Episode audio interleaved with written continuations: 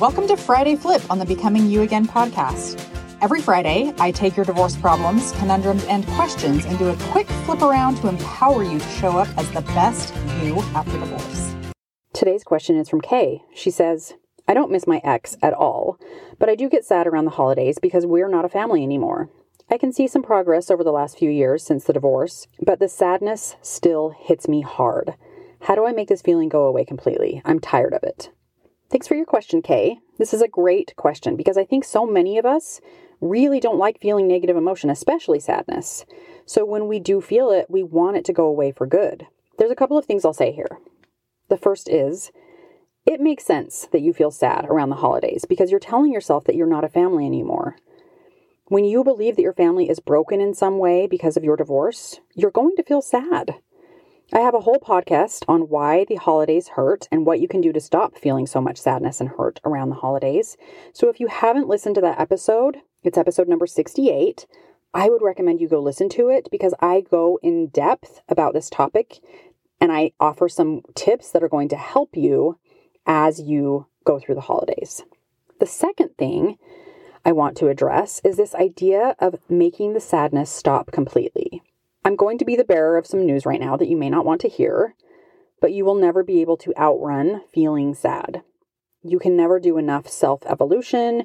You can never have enough self love or give of yourself enough to stop feeling negative emotion.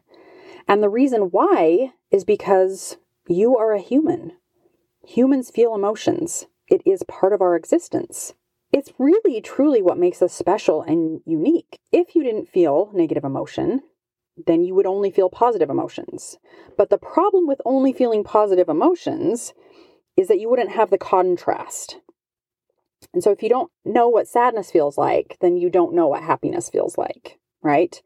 And so without the contrast, you would only be feeling positive emotions, but you wouldn't understand that the positive emotions feel good. So basically, you would just feel nothing. You would feel neutral all the time.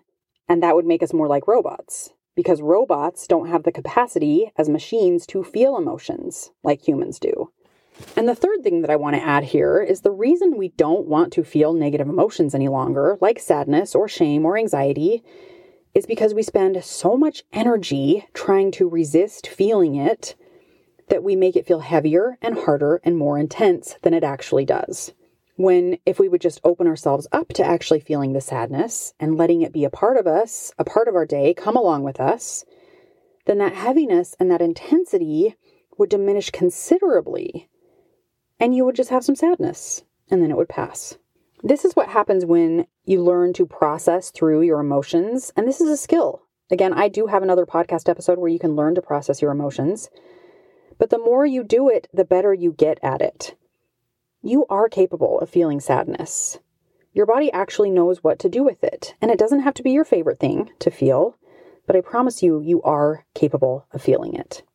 All right, Kay, thanks again for your question. I'll be back next week. That's your Friday flip. Stay tuned for the weekly podcast episode that comes out every Monday. And remember, if you want more one on one help from me as your divorce coach to help you create an even better life than when you were married, then you need to schedule your free consult with me by going to www.karinnelsoncoaching.com. Remember, that's Karin with an I.